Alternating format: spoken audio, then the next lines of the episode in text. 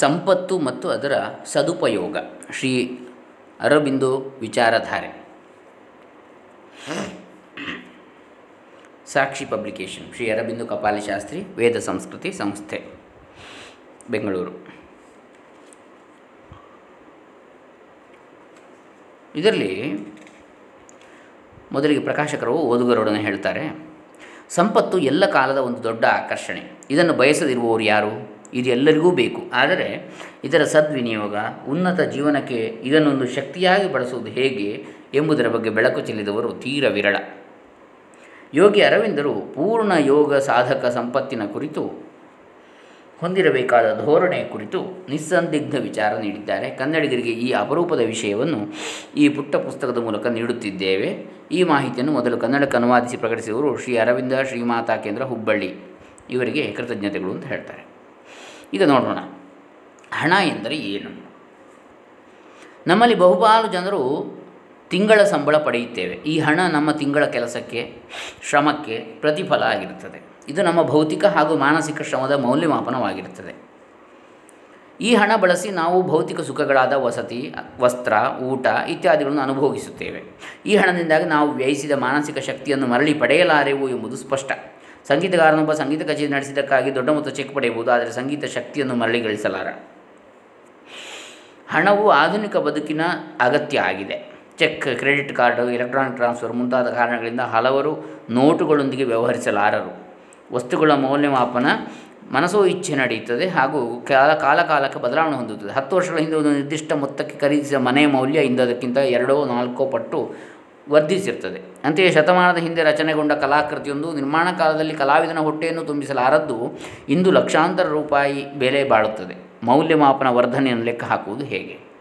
ಹಣದ ಕುರಿತು ಅರ್ಥಶಾಸ್ತ್ರಜ್ಞರು ತಮ್ಮದೇ ವಿವರಣೆಗಳನ್ನು ನೀಡುತ್ತಾ ಹಣದುಬ್ಬರ ಬೇಡಿಕೆ, ಹಣದುಬ್ಬರ ಬೇಡಿ ಇನ್ಫ್ಲೇಷನ್ ಬೇಡಿಕೆ ಹಾಗೂ ಸರಬರಾಜು ಡಿಮಾಂಡ್ ಆ್ಯಂಡ್ ಸಪ್ಲೈ ನಿಯಮ ಮುಂತಾದ ಕಾರಣ ನೀಡುತ್ತಾರೆ. ಕಲಾವಿದನ ಸಮಕಾಲೀನರು ಕಲಾಕೃತಿಯ ಮೌಲ್ಯದ ಕುರಿತು ಉದಾಸೀನ ತೋರಿದ್ದು ಸತ್ಯ. ಕಲಾಕೃತಿಯ ನೈಜ ಮೌಲ್ಯದ ಕುರಿತು ನಾವು ಹೇಳಲಿಕ್ಕಾಗುತ್ತದೆಯೇ? ಬೇಡಿಕೆ ಹಾಗೂ ಸರಬರಾಜು, ಗುಪ್ತ ಮೌಲ್ಯ, ಹಿಡನ್ ವ್ಯಾಲ್ಯೂ ಮುಂತಾದ ಮನಸ್ಸಿಡುವ ಶಬ್ದಗಳು ನಿತ್ಯ ವ್ಯವಹಾರಕ್ಕೆ ಉಪಯೋಗಕರಾದರೂ ಮೂಲಭೂತ ಪ್ರಶ್ನೆಗೆ ಇವುಗಳಿಂದ ಉತ್ತರ ದೊರಕದು. ಈ ವಿಷಯದ ಮೇಲೆ ಹೊಸ ಬೆಳಕು ಬೀರಿದ ಮೊದಲಿಗೆ ಶ್ರೀ ಅರವಿಂದೋ. ಅವರು ಘೋಷಿಸಿದ್ದೇನೆಂದರೆ ಸಂಪತ್ತು ವಿಶ್ವ ಶಕ್ತಿಯೊಂದರ ಪ್ರತ್ಯಕ್ಷ ಗುರುತಾಗಿದೆ. ಈ ಶಕ್ತಿಯು ಜಗತ್ತಿನಲ್ಲಿ ಪ್ರಕಟವಾಗಿ ಕಾರ್ಯನಿರತವಾಗುವುದು, ಪ್ರಾಣದ ಹಾಗೂ ಭೌತಿಕ ನೆಲೆಗಳಲ್ಲಿ ಇದು ನಮ್ಮ ಬಾಹ್ಯ ಜೀವನಕ್ಕೆ ಪರಿಪೂರ್ಣತೆ ತರಲು ಅತ್ಯವಶ್ಯವಾಗಿದೆ. ಹತ್ತೊಂಬತ್ತನೇ ಶತಮಾನದ ಫ್ರೆಂಚ್ ಕಲಾವಿದನೊಬ್ಬ ತನ್ನ ಚಿತ್ರಗಳನ್ನು ಚಿತ್ರಗಳಿಗೆ ಬಿಡಿಗಾಸನ್ನು ಪಡೆಯಲಾಗಲಿಲ್ಲ. ಆದರೆ ಇಂದು ಅವನ ಚಿತ್ರಗಳು ಅಪಾರ ಬೆಲೆಗೆ ಮಾರಾಟವಾಗುತ್ತಿವೆ ಎಂದು ಶ್ರೀ ಅರಬಿಂದು ಹೇಳಿರುವರು.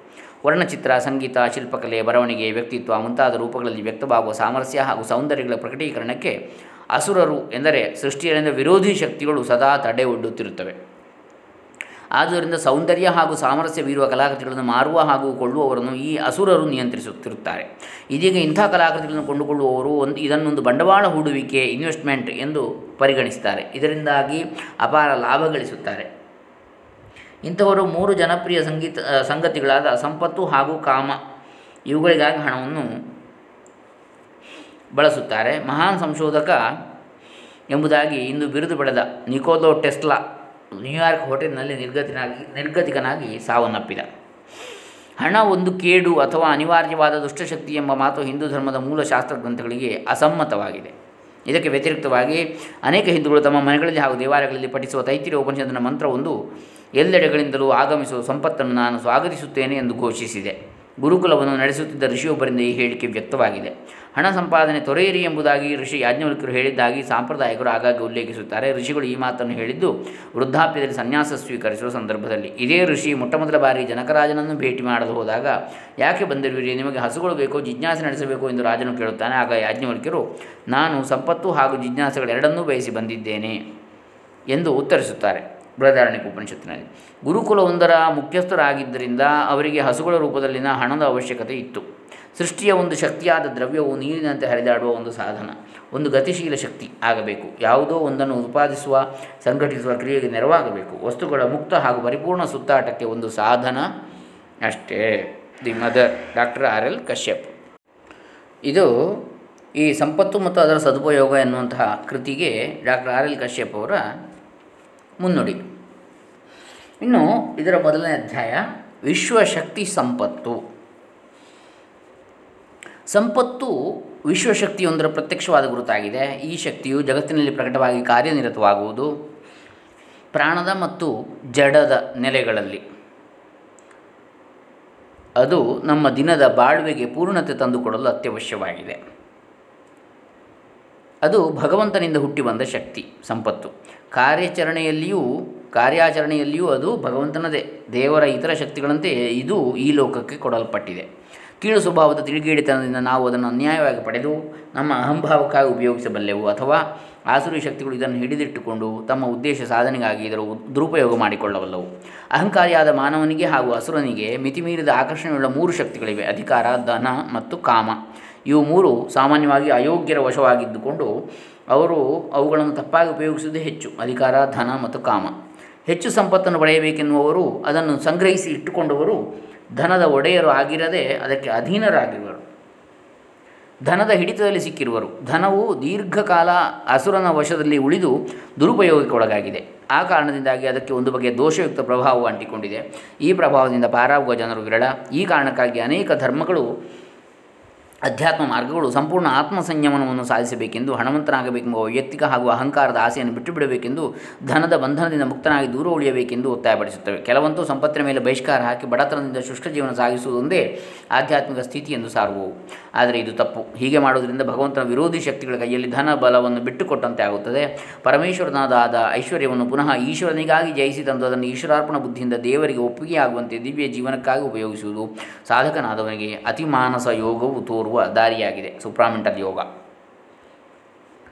ಧನಬಲವೆಂದೊಡನೆ ಯತಿಯಂತೆ ಮೈ ಮುದುಡಿಕೊಂಡು ಅದು ಒದಗಿಸುವ ಸಾಧನೆಗಳಿಂದಾಗಲಿ, ತಂದುಕೊಡುವ ಸಾಮಗ್ರಿಗಳಿಂದಾಗಲಿ ನೀವು ಹಿಂತೆಗೆಯಬಾರದು ಅಥವಾ ಅವುಗಳ ಬಗ್ಗೆ ರಾಜಸಿಕವಾದ ಆಸಕ್ತಿಯನ್ನು ತಾಳಬಾರದು. ಇಲ್ಲವೇ, ಆ ಸಾಧನ ಸಾಮಗ್ರಿಗಳು ತರುವ ಸ ದಾಸರಾಗಬಾರದು.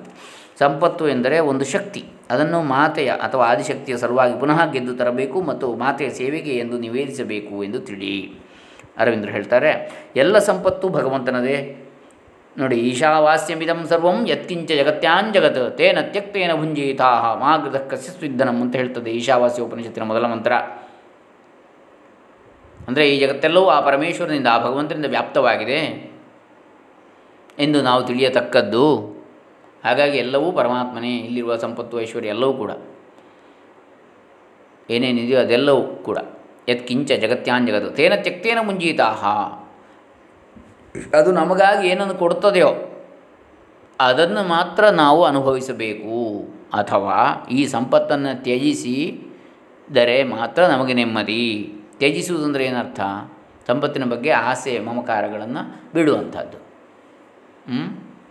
ಅಂದರೆ ಅದನ್ನು ಸದುಪಯೋಗ ಮಾಡುತ್ತಾ ಲೋಕಹಿತವನ್ನು ಮಾಡುವಂಥದ್ದು.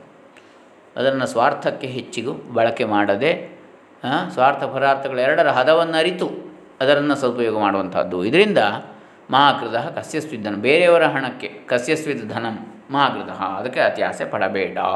ಆಸೆ ಪಡಬೇಡ. ತನ್ನದಾದ ಯಾವ ನ್ಯಾಯಯುತವಾದ ಸಂಪತ್ತಿದೆ ತಾನಾಗಿ ನ್ಯಾಯ ಮಾರ್ಗದಲ್ಲಿ ಸಂಪಾದಿಸಿದ್ದೇನಿದೆ, ದುಡಿದು ಕಷ್ಟಪಟ್ಟು ಅದರಲ್ಲಿ ಮಾತ್ರ ನೀನು ನೆಮ್ಮದಿಯನ್ನು ಹೊಂದುವಿ ಅಂಥೇಳಿ ಉಪನಿಷತ್ತೇ ಹೇಳಿದೆ. ಎಲ್ಲ ಸಂಪತ್ತು ಭಗವಂತನದೇ. ಅದನ್ನು ಇಟ್ಟುಕೊಂಡವರು ವಿಶ್ವಸ್ತರೇ ಹೊರತು ಒಡೆಯರಲ್ಲ. ಇಂದು ಅದು ಅವರ ಹತ್ತಿರವಿದೆ. ನಾಳೆ ಅದು ಬೇರೆ ಕಡೆಗೆ ಇರ, ಇರಬಹುದು. ಧನವು ಹತ್ತಿರ ಇದ್ದಾಗ ಆ ಧನದ ಪಾರುಪತ್ಯಗಾರಿಕೆ ಹೊಣೆಯನ್ನು ಅವರು ಹೇಗೆ ನಿರ್ವಹಿಸಿದರು, ಯಾವ ಭಾವನೆಯಿಂದ, ಯಾವ ಪ್ರಜ್ಞೆ ಇಟ್ಟುಕೊಂಡು, ಯಾವ ಉದ್ದೇಶಕ್ಕಾಗಿ ಅದನ್ನು ಉಪಯೋಗಿಸಿದರು ಎಂಬುದರ ಮೇಲೆ ಎಲ್ಲವೂ ಅವಲಂಬಿಸಿದೆ. ನೀನು ಹಣವನ್ನು ಸ್ವಂತಕ್ಕಾಗಿ ಉಪಯೋಗಿಸುವಾಗ ನಿನ್ನ ಹತ್ತಿರ ಇರುವ, ನಿನಗೆ ದೊರಕುವ ಹಾಗೂ ನೀನು ತರುವ ಧನವೆಲ್ಲ ಮಾತೆಯದೇ ಎಂದು ತಿಳಿ ಜಗನ್ಮಾತೆಯದ್ದು.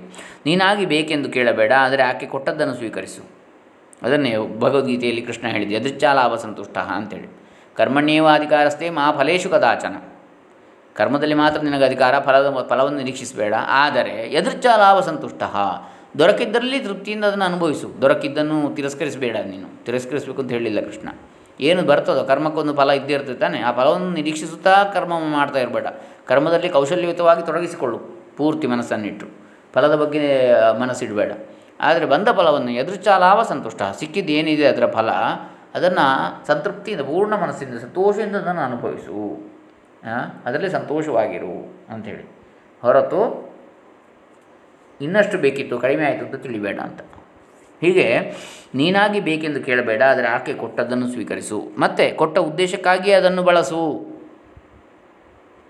ಯಾಕೆ ಕೊಟ್ಟದ್ದು? ಆ ಉದ್ದೇಶಕ್ಕೆ ಅದನ್ನು ಬಳಸು.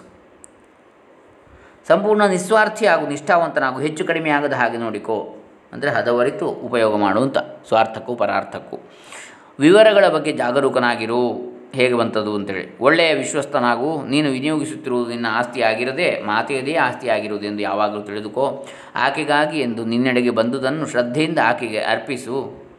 ನಿನ್ನ ಸಲುವಾಗಿ ಆಗಲಿ, ಬೇರೊಬ್ಬರ ಸಲುವಾಗಿ ಆಗಲಿ, ಅದನ್ನು ಬಳಸಬೇಡ. ಯಾರಿಗೂ ಕೇವಲ ಹಣವಂತರೆಂದು ಮರ್ಯಾದೆ ತೋರಿಸಬೇಡ. ಅವರ ಆಡಂಬರ, ಸಾಮರ್ಥ್ಯ, ಇಲ್ಲವೇ ಪ್ರಭಾ, ಪ್ರಭಾವ ಇವಕ್ಕೆ ಮಣಿಯಬೇಡ. ನೀನು ಯಾರನ್ನಾದರೂ ಮಾತೆಯ ಸಲುವಾಗಿ ಕೇಳುವ ಪ್ರಸಂಗ ಬಂದಾಗ, ತನ್ನದೇ ಆದ ಸಂಪತ್ತಿನ ಅತ್ಯಲ್ಪ ಭಾಗವನ್ನು ಆಕೆಯೇ ನಿನ್ನ ಮುಖಾಂತರ ಕೇಳುತ್ತಿದ್ದಾಳೆಂದು ನೀನು ಭಾವಿಸಬೇಕು. ನೀನು ಬೇಡ ಹೋದ ಮನುಷ್ಯನ ಪ್ರತ್ಯುತ್ತರದ ಮೇರೆಗೆ ಆತನ ಪರೀಕ್ಷೆಯಾಗುವುದು.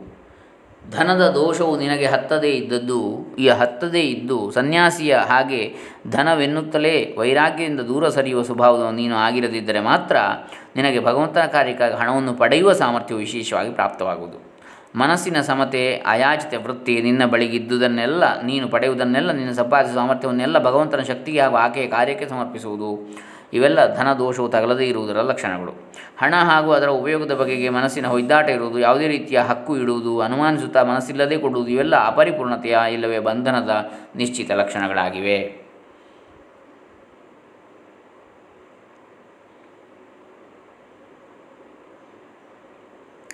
ಇಲ್ಲಿ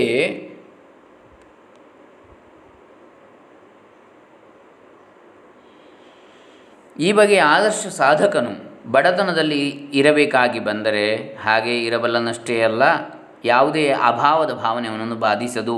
ಅಥವಾ ಅವನ ಅಂತರಂಗದಲ್ಲಿ ಪರಮೇಶ್ವರಿಯ ಚೈತನ್ಯವು ಸ್ವಚ್ಛಂದವಾಗಿ ಸುಳಿದಾಡುವುದಕ್ಕೆ ಆ ಬಡತನದಿಂದ ಯಾವ ಆತಂಕವೂ ಉಂಟಾಗದು. ಸಿರಿವಂತಿಕೆಯಲ್ಲಿ ಇರಬೇಕಾಗಿ ಬಂದರೆ ಅವನು ಹಾಗೂ ಇರಬಲ್ಲನು. ಮತ್ತು ಒಂದು ಕ್ಷಣ ಸಹ ಧನದ ಆಸೆಗೆ ಬಲಿ ಬೀಳನು. ಧನದ ಬಗ್ಗೆ ಆಗಲಿ ತಾನು ಉಪಯೋಗಿಸುವ ಸಾಮಗ್ರಿಗಳ ಬಗ್ಗೆ ಆಗಲಿ, ಆಸಕ್ತಿ ತಾಳನು. ಭೋಗಕ್ಕೆ ದಾಸನಾಗನು ಅಥವಾ ಶ್ರೀಮಂತಿಕೆಯಿಂದ ಹುಟ್ಟುವ ದುರಭ್ಯಾಸಗಳಿಗೆ ಕಟ್ಟು ಬೀಳನು ಭಗವದಿಚ್ಛೆ ದಿವ್ಯಾನಂದ, ಇವೇ ಅವನ ಸರ್ವಸ್ವವಾಗುವು.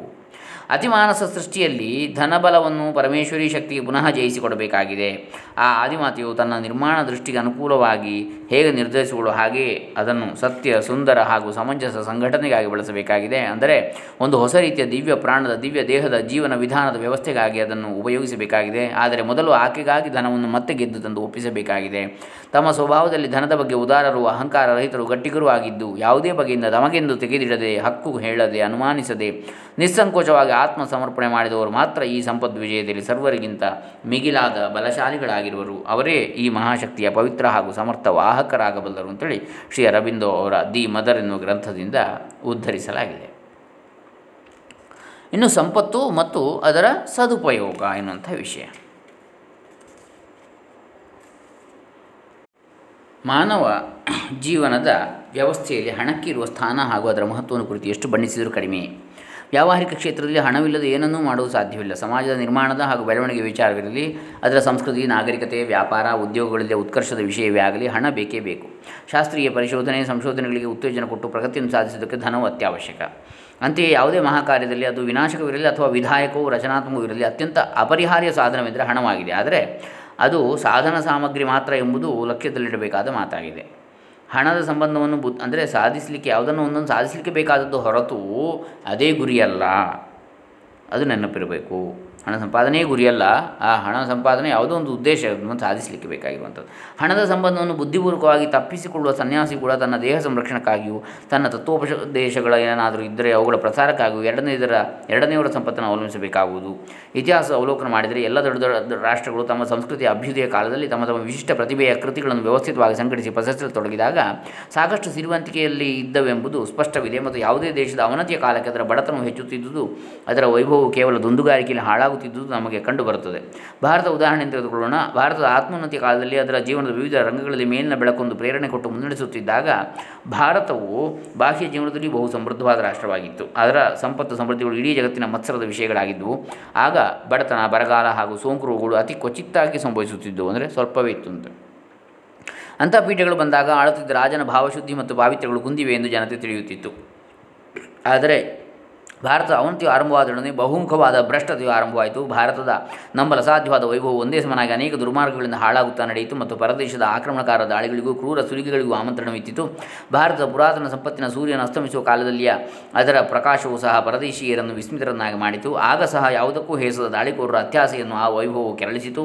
ಭಾರತ ಅವನತಿಯು ಪೂರ್ಣವಾಗಿ ಅದು ನಿರ್ವಿಣ್ಣವಾಗಿ ನೆಲೆ ಹಿಡಿದಾಗ ಶೋಷಣೆ ಅದನ್ನು ತೀರ ನಿರ್ಗತಿಕ ಮಾಡಿತ್ತು. ಹಾಲು, ಜೇನುಗಳು ಹರಿಯುವ ದೇಶವು ವಜ್ರ ವೈಢೂರಗಳಿಂದ ಜಗದಿಸುವ ಬೀಡು, ರಕ್ತ ಹೀರುವ ಲೂಟಿಕಾರರ ಲೂಟಿಗಾರರ ಕಾಲ್ತುಳಿತಕ್ಕೆ ಸಿಕ್ಕು ನರಳುವ ಅರೆ ಹೊಟ್ಟೆಯ ಅರೆ ಬತ್ತಲೆಯ ಜನರ ನಾಡಾಯಿತು. ಸಂಪತ್ತು ಅನೇಕ ಪಾಪಗಳ ಮೂಲವೆಂದು ಹಲವರು ವಾದಿಸಬಹುದು. ಆದರೆ ಜಗತ್ತಿನಲ್ಲಿಯ ಉಳಿದ ಎಲ್ಲ ಶಕ್ತಿಗಳಿಗೂ ಇದೇ ಮಾತನ್ನು ಸುಡುವುದೇ, ಸುಡುವುದೆಂದು ಬೆಂಕಿಯನ್ನು ಮುಳುಗಿಸುವುದನ್ನು ನೀರನ್ನು ತ್ಯಜಿಸುವ ವಿಚಾರವನ್ನು ಯಾರೂ ಮಾಡುವುದಿಲ್ಲ. ಯಾವುದೇ ಶಕ್ತಿಯ ಗುಣವನ್ನು ನಾವು ಅದನ್ನು ಬಳಸುವ ಉದ್ದೇಶವೇ ನಿರ್ಧರಿಸುತ್ತದೆ.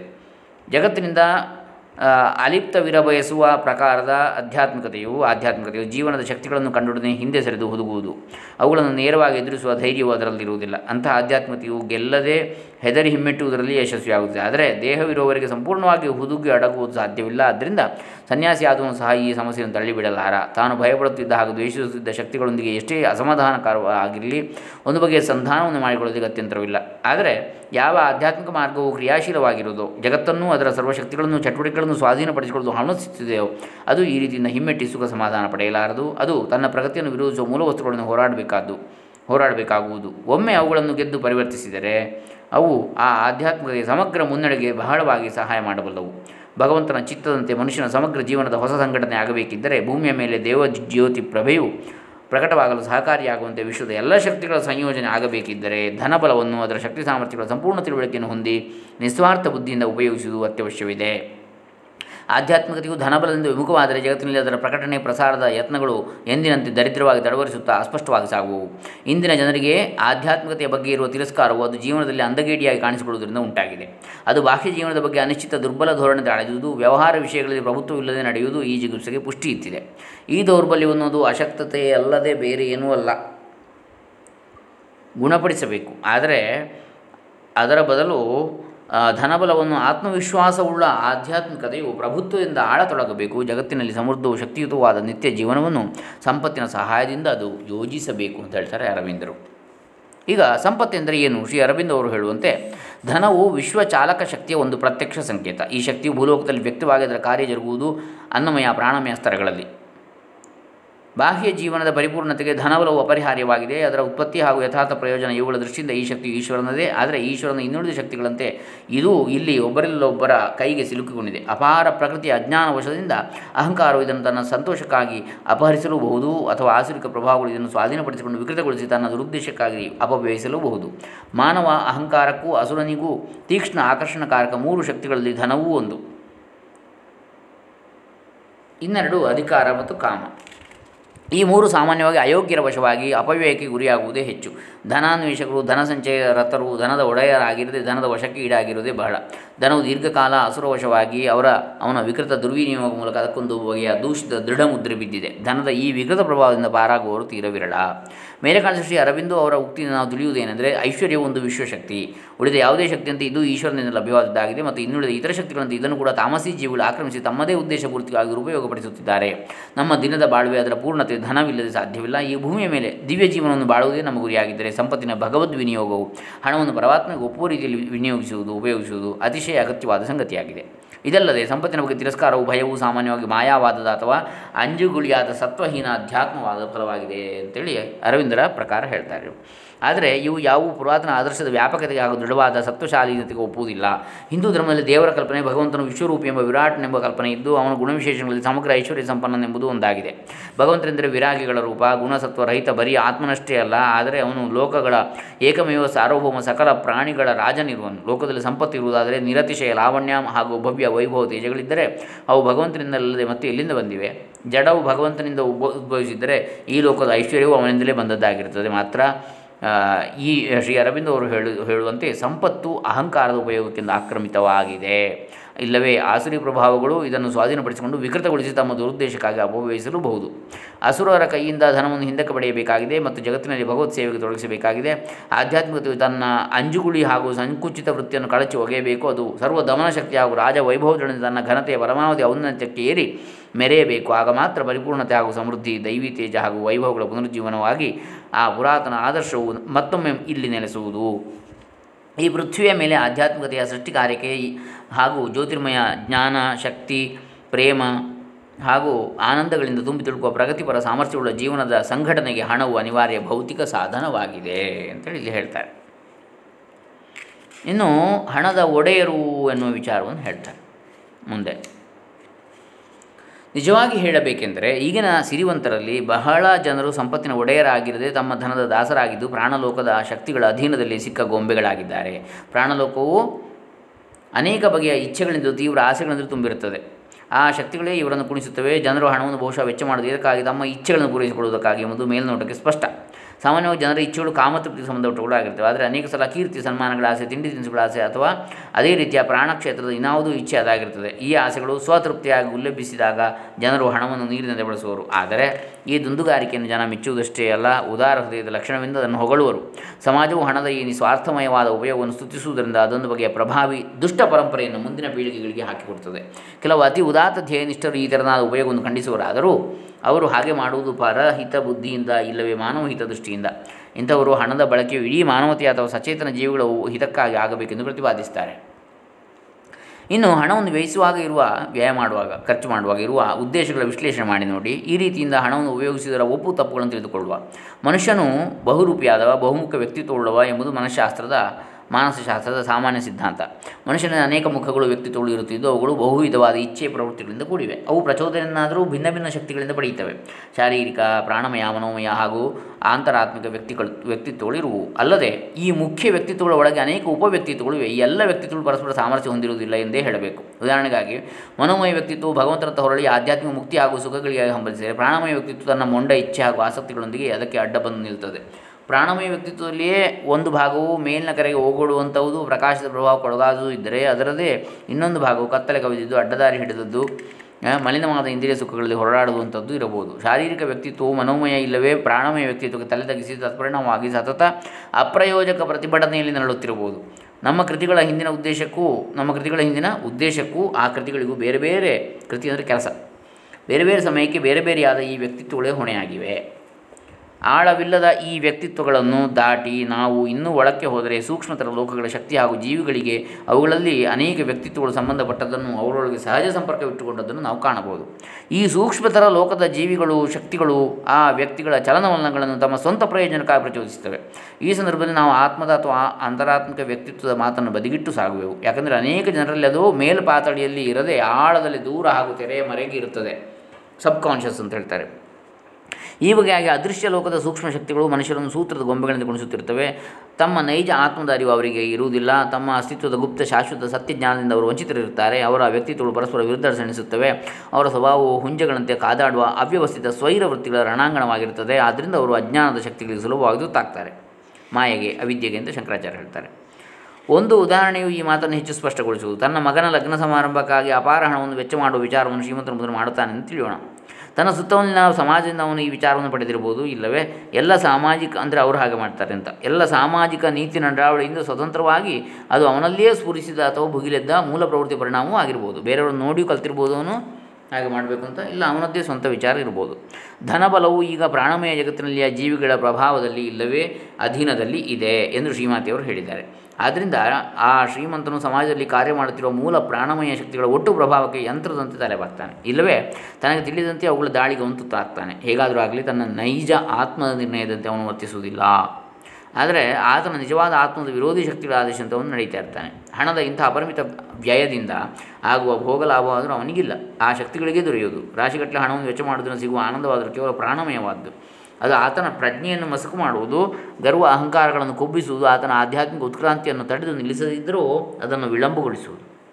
ಪ್ರಾಣದ ಶಕ್ತಿಗಳ ಕೈಗೊಂಬೆ ಅಥವಾ ಉಪಕರಣದಂತಿರುವ ಶ್ರೀಮಂತರು ವೆಚ್ಚ ಮಾಡುವುದು ಹಿಂಜರಿಯುತ್ತಾರೆ ಎಂದಲ್ಲ. ಪ್ರಾಣದ ಇಚ್ಛೆ ಹಾಗೂ ಪ್ರವೃತ್ತಿಗಳನ್ನು ಕೆಣಕದಿರುವವರೆಗೆ ಮಾತ್ರ ಅವರ ಲೋಭವು ಜಾಗೃತವಿರುತ್ತದೆ ಯಾಕಂದರೆ ತಮ್ಮವೆಂದು ತಿಳಿಯುವ ಯಾವುದೇ ಇಚ್ಛೆಯ ಪೂರ್ತಿಗಾಗಿ ಹಣವನ್ನು ಖರ್ಚು ಮಾಡಲು ಸದಾ ಸಿದ್ಧರಿರ್ತಾರೆ ಆದರೆ ತಮ್ಮ ಹಣದಿಂದ ದೊರೆಯುವ ಸುಖ ಸೌಕರ್ಯಗಳಲ್ಲಿ ಎರಡನೆಯವರಿಗೆ ಕೊಡುವ ಪ್ರಸಂಗ ಬಂದಾಗ ತಮ್ಮ ಹಣವನ್ನು ಕೈಯಿಂದ ಬಿಚ್ಚುವುದು ಅವರಿಗೆ ಬಹು ಕಠಿಣವಾಗ್ತದೆ. ಹಣವನ್ನು ನಿಯಂತ್ರಿಸುವ ಪ್ರಾಣಮಯ ಶಕ್ತಿ ಎಂದರೆ ತನ್ನ ದುಡ್ಡನ್ನು ದೊಡ್ಡ ಖಜಾನೆಯಲ್ಲಿರಿಸಿ ಭದ್ರವಾಗಿ ಯಾವಾಗಲೂ ಬಾಗಿಲು ಮುಚ್ಚಿ ಕಾವಲಿರುವ ರಕ್ಷಕನಂತಿರುವುದು.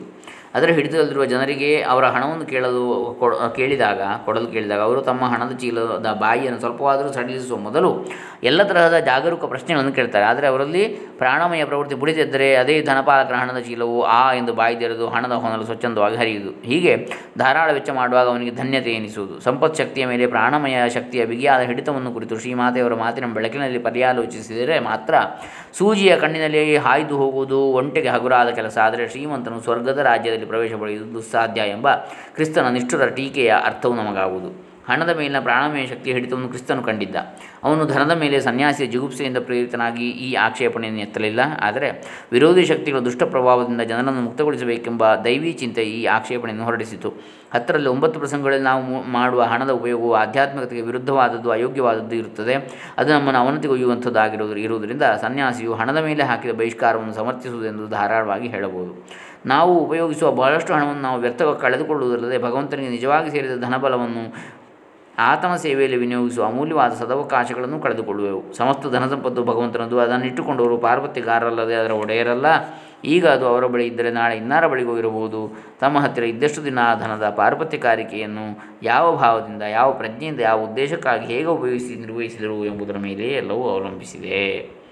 ಇನ್ನು ಧನಬಲವನ್ನು ಗೆಲ್ಲುವುದು ಅಂತೇಳಿ ಹೇಳ್ತಾರೆ ಮುಂದಿನ ಮೂರನೆಯ ಅಧ್ಯಾಯ. ಧನಬಲವನ್ನು ಗೆಲ್ಲುವಂಥದ್ದು ಹೇಗೆ ನಾಲ್ಕನೇದಾಗಿ ಸಂಪತ್ತಿನ ಸದುಪಯೋಗ. ಅಲ್ಲಿಗೆ ಇದು ಈ ಚಿಕ್ಕ ಕೃತಿ ಮುಗೀತದೆ. ಈಗ ನೋಡೋಣ ಧನಬಲವನ್ನು ಗೆಲ್ಲುವಂಥದ್ದು. ಮಾನವ ಕುಲವು ಹೊಸ ಹುಷ್, ಹುಟ್ಟನ್ನು ಪಡೆಯಬೇಕು. ನವಜನ್ಮ ಅಂತ ಹೇಳ್ತಾರೆ ಅರವಿಂದರು. ಯಾ ಮಾನವ ಜಮಾ ಸಮಾಜದಲ್ಲಿ ಪುನರ್ವ್ಯವಸ್ಥೆ ಆಗಬೇಕೆಂಬ ಗುರಿಯನ್ನು ಇಟ್ಟುಕೊಂಡು ಆ ಅಧ್ಯಾತ್ಮ ವಿದ್ಯೆ ಗತಿಶೀಲವಾಗಿ ಪರಿಣಮಿಸುವುದು. ಇಂತಹ ಯಾವ ಗತಿಶೀಲ ಅಧ್ಯಾತ್ಮ ವಿದ್ಯೆಯು ಧನವನ್ನು ನಿಷೇಧಿಸಲಾರದು? ಏಕೆಂದರೆ ಹಾಗೆ ನಿಷೇಧಿಸುವುದೆಂದರೆ ಧನಬಲವನ್ನು ಪ್ರಾಣದ ಇಚ್ಛೆಗಳಿಗೆ ಒಪ್ಪಿಸಿದಂತಾಗುವುದು. ಇಷ್ಟೇ ಅಲ್ಲದೆ ಭೌತಿಕ ಜಗತ್ತಿನಲ್ಲಿ ಆ ವಿದ್ಯೆ ಬಡತನದಿಂದ ನಿಸತ್ವವಾಗುವುದು. ಉಳಿದ ಶಕ್ತಿಗಳಂತೆ ಧನವನ್ನು ದೇವರಿಗಾಗಿ ಮತ್ತೆ ಗೆಲ್ಲಬೇಕಾಗಿದೆ. ಅದನ್ನು ಮಾನವನ ಆಯುಷ್ಯದ ಅವಧಿಯಲ್ಲಿ ದೈವಿ ಕಾರ್ಯಕ್ಕಾಗಿ ದೈವಿ ರೀತಿಯಲ್ಲಿಯೇ ಉಪಯೋಗಿಸಬೇಕಾಗಿದೆ. ಈ ಗೆಲುವನ್ನು ಹೇಗೆ ಪಡೆಯುವುದು? ವ್ಯಕ್ತಿಯ ದೃಷ್ಟಿಯಿಂದ ಮಾತನಾಡುವುದು ಆದರೆ ದೇವರಿಗಾಗಿ ತನ್ನಂತರಂಗವನ್ನು ಅರ್ಪಿಸಿದವನು ವೈರಾಗ್ಯಕ್ಕೂ ಭಯಕ್ಕೂ ಒಳಗಾಗಿ ಹಣಕ್ಕೆ ಬೇಸರಗೊಳ್ಳಬಾರದು. ಅದರಿಂದ ತಪ್ಪಿಸಿಕೊಂಡು ಓಡಿ ಹೋಗಬಾರದು. ಇಷ್ಟೇ ಅಲ್ಲ, ಭಗವಂತನ ಸೇವೆಗಾಗಿ ತನ್ನೆಲ್ಲ ಧನವನ್ನು ದಕ್ಷತೆಯಿಂದ ಉಪಯೋಗಿಸುತ್ತಾ ವೆಚ್ಚದ ಅಲ್ಪ ವಿವರಗಳಿಗೂ ಅತಿ ಗಮನವನ್ನು ಕೊಡಲು ಪ್ರಯತ್ನಿಸಬೇಕು.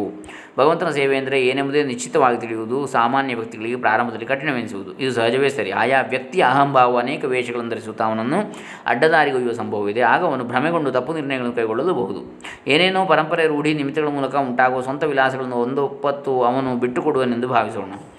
ಆಗ ಅವನ ಅಹಂಭಾವವು ಹೆಚ್ಚು ಸುಯೋಗ್ಯವೆಂದೆನಿಸಬಹುದಾದ ರೀತಿಗಳಲ್ಲಿ ಧನವನ್ನು ವಿನಿಯೋಗಿಸ, ಉಪಯೋಗಿಸಬೇಕೆಂಬ ಹಂಚಿಕೆಯನ್ನು ಹೇಳಿಕೊಡುವುದು. ಉದಾಹರಣೆಗಾಗಿ, ಸಮಾಜ, ದೇಶ, ಇಲ್ಲವೇ ಮಾನವ ಕುಟುಂಬ, ಇವುಗಳ ಸೇವೆಗಾಗಿ ಸ್ವಂತ ಹಣವನ್ನು ಉಪಯೋಗಿಸುವುದೆಂದರೆ ನಿಸ್ವಾರ್ಥದ ಔದಾರ್ಯವೆಂದು ನಿಸ್ಸಂಶಯವಾಗಿ ತೋರಿ ಬರುವುದಾಗಿದೆ ನಿಶ್ಚಿತವಾಗಿಯೂ ಸ್ವಾರ್ಥರಹಿತವಾದ ಇಂತಹ ಕೃತಿಗಳಲ್ಲಿ ಕೂಡ ಅಹಂಕಾರ ಉಂಟೆಂಬುದನ್ನು ಸೂಕ್ಷ್ಮವಾಗಿ ಪರಿಶೀಲಿಸಿ ನೋಡಬಲ್ಲ ಜನರು ವಿರಳರೇ ಸರಿ. ಜನ ಪ್ರೀತಿ ಪರೋಪಕಾರಗಳಂಥ ಚಟುವಟಿಕೆಗಳಲ್ಲಿ ಹುದುಗಿಕೊಂಡಿರುವ ಅಹಂಭಾವವು ಕೆಲವು ಸಲ ಅತ್ಯಂತ ಪ್ರಭಾವಿಯಾಗಿದೆ ಎಂಬುದನ್ನು ಅನೇಕರು ಅರಿಯರು. ರಾಜಸಿಕ ಇಲ್ಲವೇ ತಾಮಸಿಕ ಅಹಂಕಾರದ ಮುಸುಕನ್ನು ತೆಗೆದೊಗೆಯುವುದು ಹೆಚ್ಚು ಕಠಿಣವೇ ಸರಿ.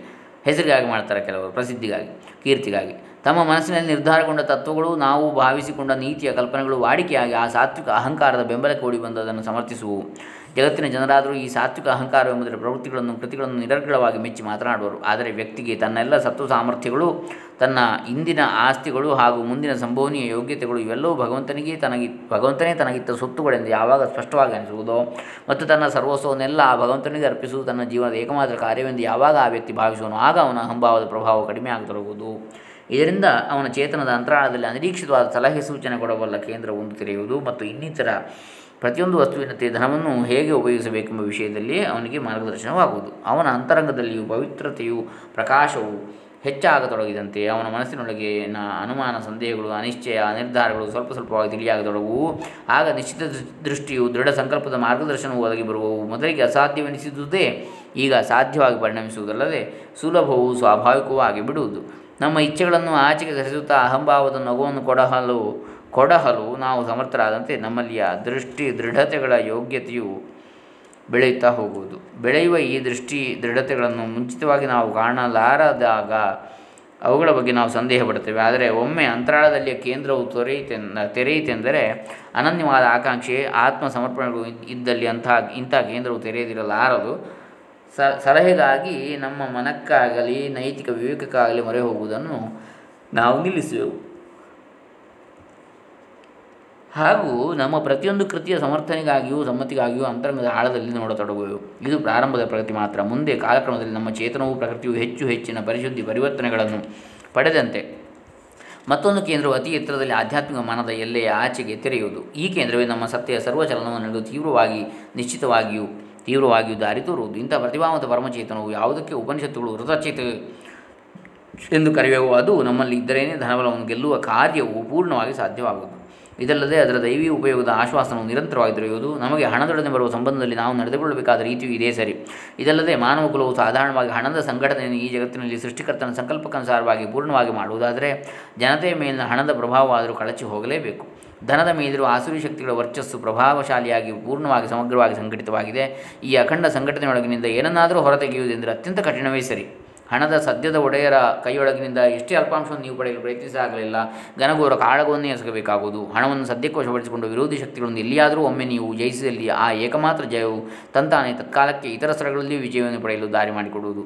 ಆಸುರಿ ಶಕ್ತಿಗಳು ಒಂದು ಸ್ಥಳದಲ್ಲಿ ಸೋತುದಾದರೆ ಇಂದು ಸತ್ಯಕ್ಕಾಗಿ ಹಣವನ್ನು ಕೊಡಲಾರೆವೆಂದು ಭಾವಿಸುವವರು ಸಹ ನಾಳೆ ಒಮ್ಮಿದ್ದೊಮ್ಮೆ ಹಾಗೆ ಕೊಡಲು ಪ್ರಬಲ ಹಾಗೂ ಉತ್ಕಟ ಇಚ್ಛೆಯನ್ನು ಅನುಭವಿಸುವರು. ಭಗವಂತನಿಗಾಗಿ ತಮ್ಮ ಕ್ರಿಯಾ ಸಾಮರ್ಥ್ಯವನ್ನು ಪೂರ್ಣವಾಗಿ ಅರ್ಪಿಸಿ ಧನದ ವ್ಯಾಮೋಹ ಮತ್ತು ಅದರ ಸುಖ ಸೌಕರ್ಯಗಳ ಬಲೆಯಿಂದ ಮುಕ್ತರಿರುವ ಹಾಗೂ ಯತಿಯಂತ ಜಿಗುಪ್ಸೆ ತಾಳದಂತಹ ಜನರೇ ಭಗವಂತನಿಗಾಗಿ ಧನಬಲವನ್ನು ಜಯಿಸಬಲ್ಲರು. ಇಂಥವರೇ ಆ ಧನವನ್ನು ಭಗವಂತನ ಕಾರ್ಯಸಿದ್ಧಿಗಾಗಿ ಜಗತ್ತಿನಲ್ಲಿ ಸ್ವಚ್ಛಂದವಾಗಿ ಉಪಯೋಗಿಸಬಲ್ಲರು ಅಂತೇಳಿ ಇಲ್ಲಿ ಹೇಳ್ತಾರೆ. ವರ್ಡ್ಸ್ ಆಫ್ ದಿ ಮದರ್ ಎನ್ನುವ ಗ್ರಂಥದಿಂದ. ಇನ್ನು ಸಂಪತ್ತಿನ ಸದುಪಯೋಗ ಎನ್ನುವಂಥ ಕೊನೆಯ ಅಧ್ಯಾಯ. ಪ್ರಾಣಮಯ ಶಕ್ತಿಯ ಊಳಿಗದ ಆಳಾದ ಸಂಪತ್ತನ್ನು ಜಯಿಸಿ ದೈವಿ ಕಾರ್ಯದ ವಿಕಾಸಮಯ ಕ್ಷೇತ್ರದಲ್ಲಿ ತೊಡಗಿಸಬೇಕು. ಈ ಸಂಪತ್ತನ್ನು ಮನುಷ್ಯನಲ್ಲಿರುವ ಪಾಶವಿ, ಇಲ್ಲವೇ ಆಸುರಿ ಶಕ್ತಿ ಒಪ್ಪಿಸದೆ ಅತ್ಯುಚ್ಚ ಕ್ರಿಯಾಶಕ್ತಿಯಾದ ದೈವಿ ಶಕ್ತಿ ಅದನ್ನು ಸಂರಕ್ಷಿಸಬೇಕು ಅದು ಆದಿಶಕ್ತಿ ಸೇರಿದ್ದು ಜಡ ಜಗತ್ತಿನಲ್ಲಿ ಆಕೆ ಕಾರ್ಯಕ್ಕಾಗಿ ಆಕೆಯಿಂದಲೇ ನಿರ್ಮಿತವಾಗಿದೆ. ನಿನ್ನ ಹಣವನ್ನು ಸ್ವಂತಕ್ಕಾಗಿ ಉಪಯೋಗಿಸುವಾಗ ನಿನ್ನ ಹತ್ತಿರ ಇರುವ ನಿನಗೆ ದೊರಕುವ ಹಾಗೂ ನೀನು ತರುವ ಸಂಪತ್ತೆಲ್ಲ ಮಾತೆಯದೇ ಎಂದು ತಿಳಿ ನೀನಾಗಿ ಬೇಕೆಂದು ಕೇಳಬೇಡ. ಆದರೆ ಆಕೆ ಕೊಟ್ಟಿದ್ದನ್ನೇ ಸ್ವೀಕರಿಸು ಮತ್ತು ಯಾವ ಉದ್ದೇಶ ಸಲುವಾಗಿ ಅದನ್ನು ಕೊಡಲಾಗಿದೆ ಅದಕ್ಕಾಗಿ ಅದನ್ನು ಉಪಯೋಗಿಸು. ಸಂಪೂರ್ಣ ನಿಸ್ವಾರ್ಥಿ ಹಾಗೂ ನಿಷ್ಠಾವಂತನಾಗೂ ಪ್ರಾಮಾಣಿಕತೆಯಿಂದ ನೋಡಿಕೋ, ವಿವರಗಳ ಬಗ್ಗೆ ಜಾಗರೂಕನಾಗಿರು, ಒಳ್ಳೆಯ ವಿಶ್ವಸ್ತನಾಗು ನೀನು ವಿನಿಯೋಗಿಸುತ್ತಿರುವುದು ನಿನ್ನ ಆಸ್ತಿ ಆಗಿರದೆ ಮಾತೆಯದೇ ಆಸ್ತಿ ಆಗಿದೆ ಎಂದು ಯಾವಾಗಲೂ ತಿಳಿ ಅವಳಿಗಾಗಿ ಎಂದು ನಿನ್ನೆಡೆಗೆ ಬಂದದ್ದನ್ನು ಶ್ರದ್ಧೆಯಿಂದ ಅವಳಿಗೆ ಅರ್ಪಿಸು ನಿನ್ನ ಅಥವಾ ಇನ್ನೊಬ್ಬರ ವೈಯಕ್ತಿಕ ಉಪಯೋಗಕ್ಕಾಗಿ ಅದನ್ನು ಬಳಸಬೇಡ. ಪರೋಪಕಾರಿ ಎಂದು ಇಲ್ಲವೇ ಜನಹಿತಕಾರಿ ಎಂದು ಸಾಮಾನ್ಯವಾಗಿ ತಿಳಿಯಲಾಗುವ ವಸ್ತುಗಳು, ಕೆಲಸಗಳು ನಿಜವಾಗಿಯೂ ಸ್ವಾರ್ಥರಹಿತವಾಗಿರುವುದಿಲ್ಲ, ಅನಾಸಕ್ತವೂ ಆಗಿರುವುದಿಲ್ಲ. ನಮ್ಮ ಅಹಂಭಾವವು ಅವುಗಳಲ್ಲಿ ವಾಸ್ತವಿಕ ಆನಂದವನ್ನು ಗರ್ವಯುಕ್ತ, ಸ್ವತೃಪ್ತಿಪೂರಿತ ಆತ್ಮಗೌರವದ ಆನಂದವನ್ನು ಪಡೆಯುತ್ತದೆ. ನಮ್ಮ ಇಚ್ಛೆ, ಆಕಾಂಕ್ಷೆಗಳ ಅಹಂಭಾವದ ತೃಪ್ತಿಗಾಗಿ ಭೌತಿಕ ಜೀವನ ಹಾಗೂ ಇದರ ಶಕ್ತಿ ಸಂಪತ್ತುಗಳು ನಮಗೆ ಕೊಡಲ್ಪಟ್ಟಿಲ್ಲ. ನಮ್ಮ ಮಾನಸಿಕ ಕಲ್ಪನೆ, ಒಲವುಗಳು ಇಲ್ಲವೇ ನೀತಿ ತತ್ವಗಳ ಸಲುವಾಗಿಯೂ ಅಲ್ಲ, ಕೇವಲ ದೈವಿ ಇಚ್ಛೆ ಸಿದ್ಧಿಗಾಗಿಯೂ ಸಂಕೀರ್ಣವಾದ ನಮ್ಮ ವ್ಯಕ್ತಿತ್ವದ ಪ್ರತಿ ಚಲನದಲ್ಲಿ ಆ ಈಶ್ವರೇಚ್ಛೆಯ ಸಂಪೂರ್ಣ ಪರಿಪೂರ್ತಿಗಾಗಿಯೂ ಅವು ಅವು ನಮಗೆ ಕೊಡಲ್ಪಟ್ಟಿವೆ. ಈ ಅರಿವು, ಈ ಜ್ಞಾನದ ಜಾಗೃತಿಯು ಇತರ ಸಂಗತಿಗಳಲ್ಲಿಯಂತೆ ನಾವು ಹಣವನ್ನು ಉಪಯೋಗಿಸುವಾಗಲೆಲ್ಲ ನಮ್ಮ ಮೇಲೆ ಇರುವ ಅಹಂಭಾವದ ಹಿಡಿತವನ್ನು ಸಡಿಲಿಸುತ್ತಾ ಸಾಗಿ ಕೊನೆಗೆ ಅದನ್ನು ಪೂರ್ಣ ಇಲ್ಲದಂತೆ ಮಾಡಿಬಿಡುವುದು. ನಮ್ಮೆಲ್ಲ ಪ್ರಜ್ಞೆ ಹಾಗೂ ಸ್ವಭಾವವನ್ನು ಜಗಚ್ಚಾಲಕನಾದ ಪ್ರಭುವಿಗೆ ಸಮಗ್ರವಾಗಿ ಸಮರ್ಪಣೆಗೆಲ್ಲದು ಪ್ರೇರಿಸುವುದು. ಪಾಪದ ಮೂಲವೆಂದು ತಿಳಿಯಲಾಗುತ್ತಿರುವ ಹಣವು ಆತ್ಮ ಪರಿಪೂರ್ಣತೆಗೆ ಹಾಗೂ ಭಗವತ್ ಕಾರ್ಯಕ್ಕೆ ಸಾಧನ ಸಾಮಗ್ರಿಯಾಗಿ ಪರಿವರ್ತನೆ ಹೊಂದುವುದು. ನವಸೃಷ್ಟಿಯಲ್ಲಿ ಜೀವನದ ಅತಿಮಾನಸ ನವನಿರ್ಮಾಣದಲ್ಲಿ ಧನವು ದೈವೀ ಶಕ್ತಿಗೆ ಅಧೀನವಾಗಿರುವುದು. ಮತ್ತು ಆದಿಮಾತೆಯು ತನ್ನ ಎಲ್ಲ ತನ್ನ ಸೃಷ್ಟಿ ದೃಷ್ಟಿಯ ಪ್ರೇರಣೆಯಲ್ಲಿ ನಿರ್ದೇಶಿಸುವ ರೀತಿಯಲ್ಲಿಯೇ ಅಂದರೆ ಒಂದು ನವೋ ನವ ದಿವ್ಯ ಪ್ರಾಣದ, ದಿವ್ಯ ದೇಹದ ಜೀವನ ವಿಧಾನದ ಸಲುವಾಗಿಯೂ ಇವುಗಳ ಸತ್ಯ, ಸುಂದರ, ಸಮಂಜಸ, ಸುಸಮಂಜಸ ಸಂಘಟನೆ ಹಾಗೂ ವ್ಯವಸ್ಥಾಪನೆಯ ಸಲುವಾಗಿಯೂ ಅದರ ವಿನಿಯೋಗವೂ ಆಗುವುದು.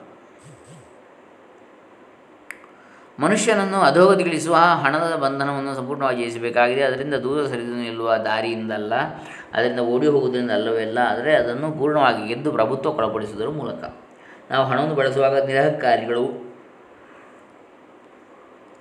ನಿಸ್ವಾರ್ಥಿಗಳು ಆಗಿರುವುದಷ್ಟೇ ಸಾಲದು. ನಾವು ಅತಿಮಾನಸ ಶಕ್ತಿಯ ನಿರ್ದೇಶನದಂತೆ ನಡೆದುಕೊಳ್ಳುವ ಶಕ್ತಿಯೊಂದು ಉಪಕರಣಗಳಾಗಬೇಕು. ಜಗನ್ಮಾತೆಯ ನಿರ್ಮಾಣ ಶಕ್ತಿಗೆ ಮಾತ್ರ ಈ ಧರಾಧಾರದಲ್ಲಿ ದಿವ್ಯ ಜೀವನ ಜೀವನವನ್ನು ಪ್ರಸ್ತಾಪಿಸಿ ಪ್ರಸ್ಥಾಪಿಸಿ ಪರಿಪೂರ್ಣತೆ ಒಯ್ಯಲು ಧನಬಲವನ್ನು ಅತ್ಯುತ್ತಮ ರೀತಿಯಲ್ಲಿ ಹೇಗೆ ಉಪಯೋಗಿಸಬೇಕು ಎಂಬುದು ತಿಳಿದಿರುವುದು. ಭಗವಂತನನ್ನು ನಿರ್ದೇಶಿಸುವ ಅತಿಮಾನಸ ಉಪಯೋಗವೊಂದೇ ಭ, ಸಂಪತ್ತಿನ ಸದುಪಯೋಗವಾಗಿದೆ. ಶ್ರೀ ಋಷಭಚಂದ ಅವರ ಯಾವುದು ಹಿಂದಿ ಮದರ್ಸ್ ಲೈಟ್ ಎನ್ನುವ ಗ್ರಂಥದಿಂದ ಅವರ ಲೇಖನ.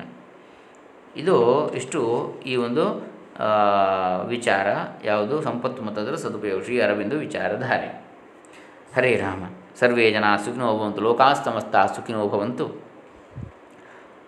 ಶ್ರೀ ಅರವಿಂದು, ಮಾತಾರಬಿಂದು ಚರಣಾರವಿಂದ ಅರ್ಪಿತಮಸ್ತು ಓಂ ತತ್ಸತ್.